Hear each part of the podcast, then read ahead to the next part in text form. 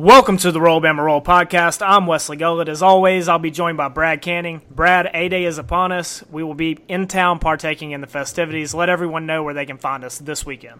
Well, hopefully not in the local Tuscaloosa County Jail, where we're going to be at, and we would love to come meet you guys out there and have some food with us and some good drinks. We're going to be at Druid City Brewing with some of our friends, the owners, Bo Hicks and Elliot. They're awesome people. They got great beer they make there. And one of our friends, Tony, he's bringing about 60 pounds of boudin, some gator, some rabbit. You know, it's just going to be a great time every year. And if you guys got time before the game starts, bring yourself on by, come say hello, and have a drink. All right, we're going to hit on what to watch during the spring game, the revamped coaching staff, position battles, a new look special teams. But first, we want to catch up on the week that was for Nate Oates and the Alabama basketball program. Kira Lewis, despite receiving interest from almost every major program imaginable, including Duke, has decided to pull his name out of the transfer portal, Brad, and return to Alabama for his sophomore season. This, to me, solidifies the year one judgment. I know we talked about this last week, but regardless of who Trendon Watford commits to on the 20th, which could possibly be Memphis now, Nate Oates officially goes into the battle for Atlantis in November with a roster ready to win right now. Yeah, can I just say first, I am loving the fact that this basketball program is to a point where we can happily do weekly updates because of Nate Oates. So that's the first point. The second point is props to Jordan Harper, our guest last week, our friend. He pretty much told us it was about 90% at that point for Kira returning. And I think everyone deep down kind of believed he would. And I'm very, very happy that he did make that decision to come back, because not only did we not really have the depth at that point guard position, but he's such a talent with such a high ceiling. And we got a little help, too, from Duke as well to return Kira Lewis. Trey Jones has kind of unexpectedly decided to return to Duke for his sophomore season, which means, of course, one less scholarship available on their roster. So the probability of Trendon Watford landing a Duke offer has went down some with that decision. And look, expectations ramp up even more for me if they add another McDonald's All-American to the roster next season. But even without Watford, Kira Lewis and John Petty returning means that we do not have to be patient with Nate Oates like we have with other coaches in the past. This is not a wait-and-see situation. And give credit to him for basically batting 1,000 since he's got to campus. He pulled Kira out of the portal. He pulled Petty out of the portal. He landed a top 100 big. He's apparently eased the minds of the players he wants to keep. You literally could not do more than what Nate Oates has done in his short time at Alabama, but in doing so, he has erased any thought that this might be a rebuilding job, because it is not. Yeah, no, he's most places got to take a year or two to rebuild. He's getting it done in about 2 weeks, and he's going to, in sense, be his own worst enemy. He's going to be a victim of his own success in this first year. Exactly. But he's got all the chips right now falling his way in order to have every reasonable asset needed to make it work. Also, Alabama freshman Deontay Wood entered his name into the transfer portal. He redshirted this past season. We thought that might be a possibility. We touched on it. But what this means is that Alabama will have another spot open, even if Watford commits to them on the 20th. So look for them to add two more players regardless. Big picture, this is a net positive for the program. What it does is it opens a spot for a grad transfer ball handler to go alongside Kira, which is desperately needed, obviously. And it'll open an additional spot in the 2020 cycle. So this allows Nate Oates to gain depth in year one with what will presumably be a proven player, and add one extra recruit of his choosing for year two. And for the last few days now, we've kind of watched videos of these two names to keep an eye on. And I'm very excited for both, but especially one of them that you're about to mention. Yeah, so just to catch everyone up on what to look for going forward and the options Alabama has for their open spots, West Virginia grad transfer James Beadle Bolden is visiting campus this weekend. This is clearly the extra point guard they want. I'd be mildly surprised if he isn't on Alabama's roster next season. I think the West Virginia system to Nate Oates system would be a pretty natural transition. I think a lot of people would agree with that. He was considered West Virginia's top three-point shooter. He shot over 40% from three in his first two seasons. He shot 34.9% this season before he was injured in late January against Tennessee. He averaged 12.2 points per game and 2.5 assists. James Beadle Bolden seems to be option one in the grad transfer pool. Yeah, and, you know, he's going to be taking a visit through 8A weekend, and I won't be surprised if we'll be talking about him come this next episode next week again as well. Yeah, I think we might be talking Bolden's commitment. Obviously, the staff is all in on Trendon Watford filling that last open spot, assuming no one else transfers. But if he commits to Memphis on the 20th, which, like we said, is a possibility. Two Memphis writers on 24/7 put in their predictions. Two Memphis on Thursday. Trendon Watford is currently in Memphis playing with Memphis signees. We may see Nate Oates turn his attention to a JUCO player. He signed at Buffalo, James Rojas. Rojas is not a highly ranked prospect. He did have a successful high school career. He averaged almost 30 points per game his senior season. He went the junior college route. He averaged double digits at Hutchinson Community College. If you're unfamiliar with Hutchinson Community College, it's one of the bigger JUCO athletic departments in the country. He scored 18.8 per game this past season. He's a 6'7 forward. He has a decent three-point shooting percentage, which is going to be a common trait for anyone signing with Alabama going forward, I think. So while Rojas may not quite be Trendon Watford, that spot would still be filled with someone who has college experience and who Nate Oates clearly thinks fits in with that style of play. And he's the one I'm excited for Beadle Bolden too, but he's the one I'm really excited for because I think his ceiling and his potential is only just now showing for the most part too. I get it's JUCO, don't get me wrong, but there's still a lot of talented players there. And I don't know. You know, what you just said about the three-point shooting, it's been so long since we have had great, consistent three-point shooting. I mean, hell, free throws too, but it is going to be so nice, you know, have some bigs too that are able to just pull it up from the key, you know, and take that shot. Yeah, you can't really stargaze at Rojas, but he was also a first-team junior college All-American this season. So yeah, he's no slouch. Yeah, there's a lot of talent. I mean, I don't know if any of our listeners are really familiar with junior college basketball. There are a lot of guys there that can play high-level basketball. Do yourself a favor and look up some of Rojas' highlights because we did that this week. And like I said, I'm very excited, not only for Beadle Bolden, if both of these come to fruition, but I love the upside to this kid. And I think Rojas, he's not Trendon Watford, like you said, but it's nice to have a very solid, quote, plan B behind Trendon. And before we move on to 8A, Brad, we're going to pause for this quick break. All right, Alabama's spring game is this Saturday, April 13th. Kickoff is at 1 p.m. Central Time. If you aren't able to make it in for the game, it'll be aired on ESPN2.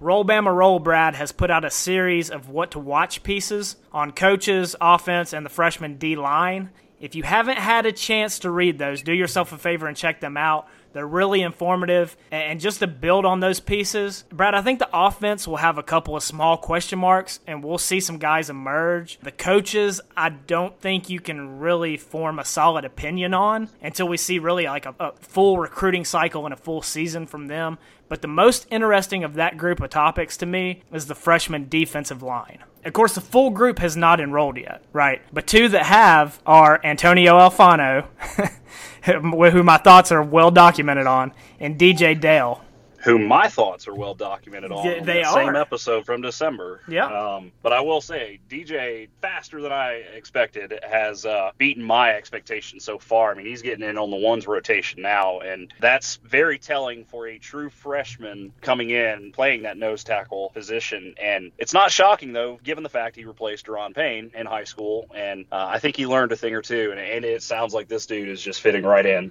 Yeah, I know you called him the most underrated prospect in our class, but to set the stage for DJ Dale, according to Rivals, he was a three-star and the third lowest ranked recruit in Alabama's entire 2019 class. They signed 27 guys. He was 25th on that list, behind one, a kicker, and two, an offensive line.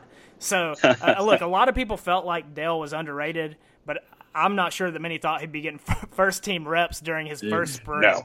Did you see Raekwon Davis's quote on him? He was asked about DJ Dale on Tuesday. He said, quote, "He plays like Daron Payne. He plays just like Daron Payne," end quote. He goes on to say that he tells Dale that, and Dale only responds by saying he's going to be better than Daron Payne. So, Brad, I think we might have found a budding star on the interior defensive line. Yeah, I think he feels a little bit disrespected by being the third lowest recruit in our class, apparently. The dude's killing it. And, you know, also on the flip side of that, it's not shocking at all to hear the same about Antonio Alfano.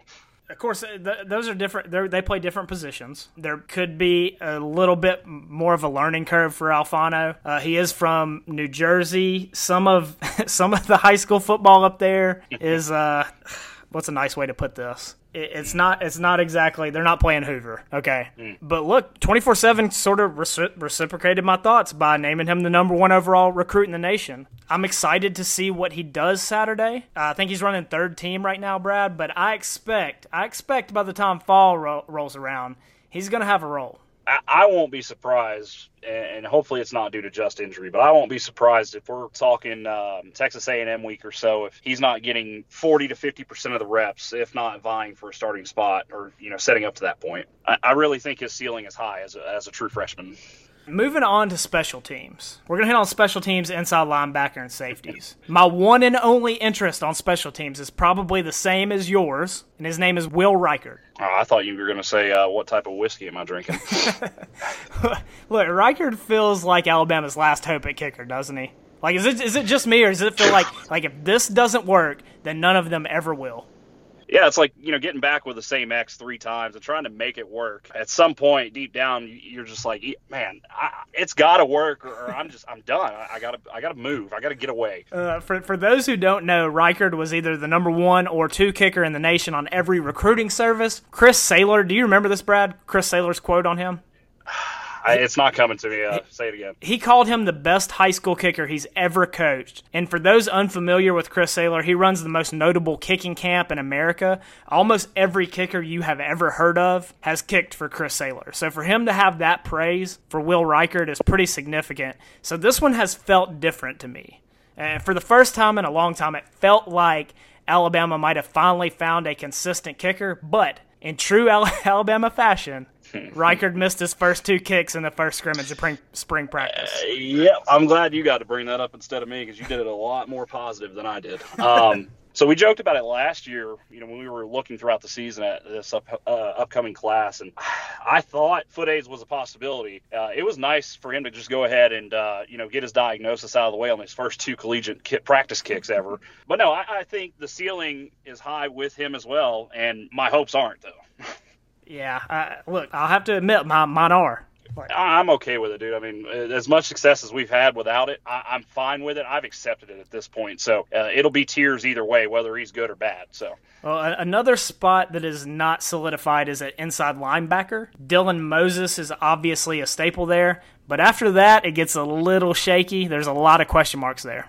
Going back to about midway through the season of 2017 right now, just in general of looking at this roster and the experience and the depth and everything, and it's a little concerning, and it's something that definitely could come into factor later in the year, depending on development of the guys and the meshing of, you know, them on the field. Thankfully, our schedule sets up to where it may not face an offense that could take advantage or expose that until later in the season. Yeah, Josh McMillan is running with the ones as of now. Your 2s and 3s are a combination of Markell Benton, Shane Lee, Jalen Moody, and Ale Kaho.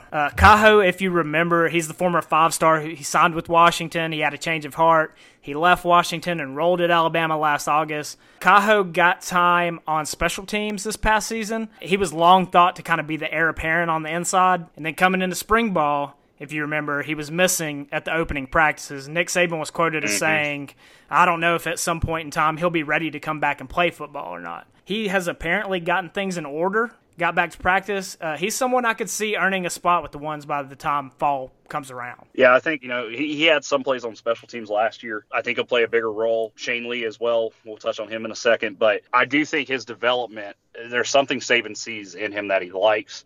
And I think his development is a pretty big focus to be that guy on the 2s in that rotation. Yeah, Shane Lee, early enrollee from St. Francis Academy in Maryland. We've talked about St. Francis, that pipeline to Alabama before. He was a top 5 inside linebacker prospect in the country, built like a tank. He was listed at 6 foot even, 248 pounds.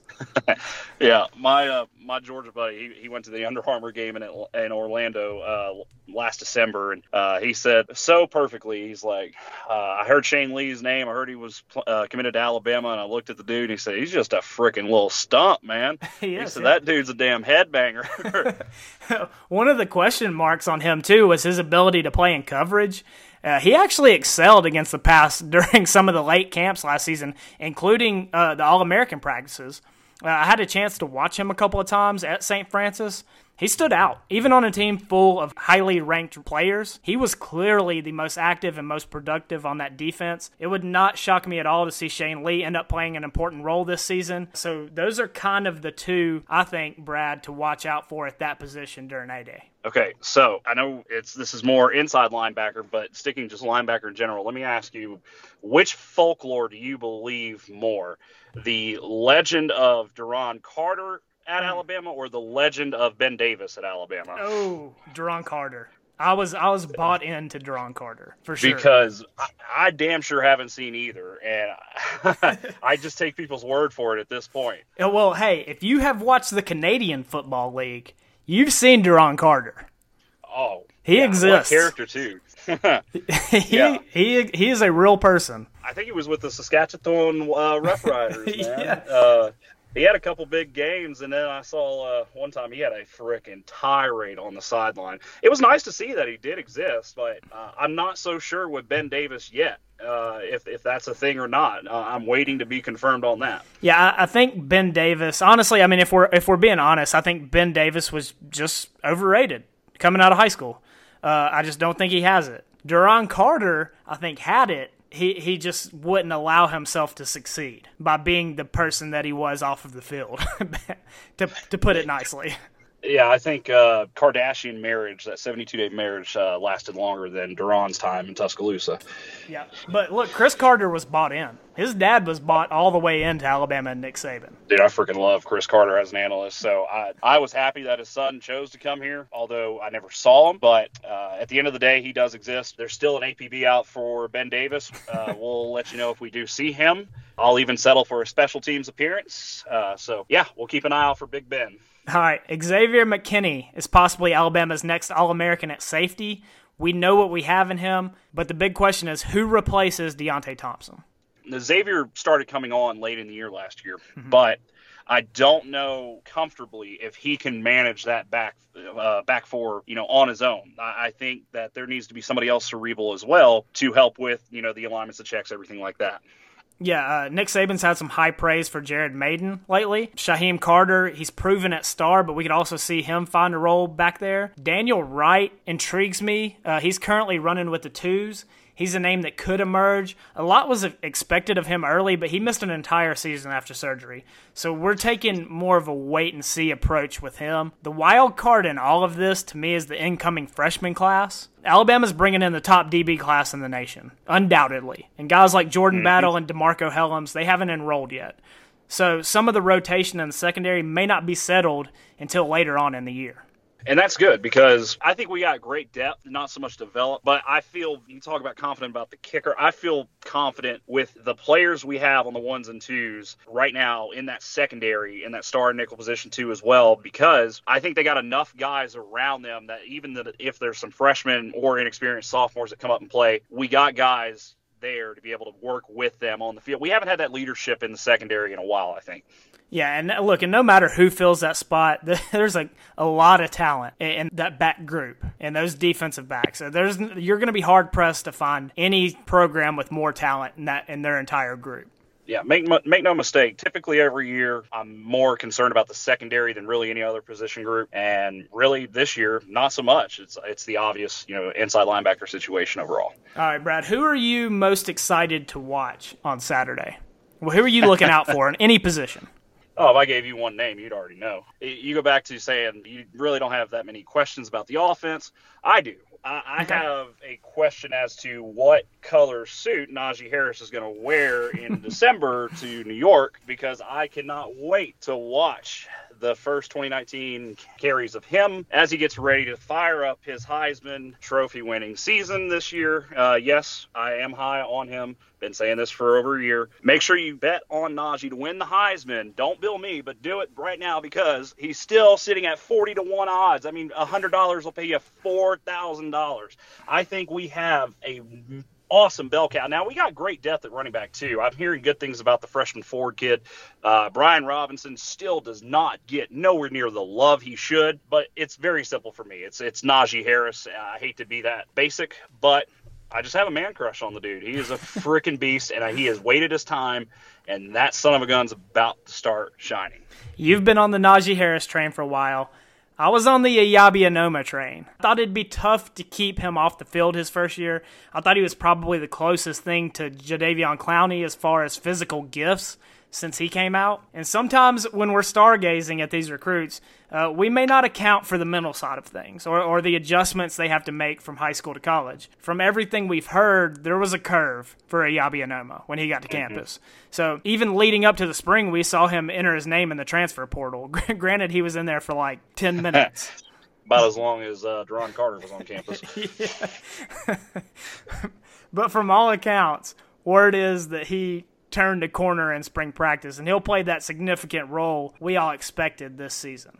I think we talked about this privately a couple months ago, but we heard, what was going on. We heard, things got addressed with him. I don't want to talk about personal things about him. It's not my place, but it's nice to see as time continues to go on that he is growing into his own now. And he has that opportunity. And I heard Sal Sinceri is basically his shadow, and he's like that annoying bird outside when you're, trying to get an extra 10, 15 minutes of sleep that won't shut the hell up. That's basically Sal in Iyabi's ear, making sure his mind, his head is on, just, he's locked in, he's focused. And if that guy can develop and get this down on his technique and everything, you're talking another guy like Antonio Alfano who's going to work his way into significant playing time throughout the season. Yeah, if Anoma reaches his potential, he is a top 5 draft pick. I mean, he is that good, legitimately. One last thing that I think everyone is probably going to be looking out for. Look, Mac Jones threw 4 interceptions last week during their scrimmage. Leah Tungavailoa got some second-team reps. If this is a theme for Mac Jones, we have the question, are the freshman quarterbacks ready to be one snap away from playing time? Historically, Brad, the spring game has been a pretty terrible measuring stick for Alabama quarterbacks, but that's still something to keep an eye on Saturday and going forward. I'm to the point, Mac's about like Cooper Bateman to me. I don't know. Going into spring last year, I'd heard from people watching, practice leading up to A-Day and everything that he was throwing beautiful deep bombs. He led the offense consistently. He made the right decisions with the ball, throwing it away, taking the sack, whatever. But, man, in limited action this year alone, didn't look great. I'm not shocked to hear he had 4 interceptions. I think he's got the talent. I don't necessarily know if our backup quarterback situation is any different than that 2016 season. Thankfully, it's not just both the starting quarterback and the backup. We got one of the best starting quarterbacks in the country. But Tua, we got to be concerned with injury or potential thereof. And I'm very concerned with what would lie at the quarterback spot if Tua goes down. Now, thankfully, our offensive line, I believe, is going to be better this year. We still have the best receiving corps in the country. We got a great depth at running back. So the pieces are there in case somebody needs to step up, but I'm not as confident in them making the right decisions leading the offense right now either. And Mac Jones had a really good A-Day last year, too, if you remember. Yeah. So that's definitely something to keep an eye on. Brad, one last thing I wanted to touch on before we go is that if you were watching the Masters this week, Justin Thomas, Alabama alum, is one of the favorites. He didn't have a great day one. He went from 20-1 odds to win to 70-1 going into day two. If you want some Alabama rooting interest for the Masters, Justin Thomas is your guy. Yeah, no, look, JT, he's definitely one, if not the biggest rising star over the last year and a half in the PGA Tour. I hope he can figure out the Masters. Last year he had a couple good rounds and he had an epic collapse. This year, I think, the first round of the day, he did a +1, I believe. Yeah. Had a couple birdies. So we'll see, man. It's something about that place. I mean, you have to have everything on your side. It's the Masters, though. I mean, it's freaking awesome. Tiger, is showing some shades in the first round. I'm talking about getting your hopes up. I'm trying not to get my hopes up with Tiger. So I just pray to God we can see one more major with him. All right. This has been the Roll Bama Roll podcast. Roll Tide.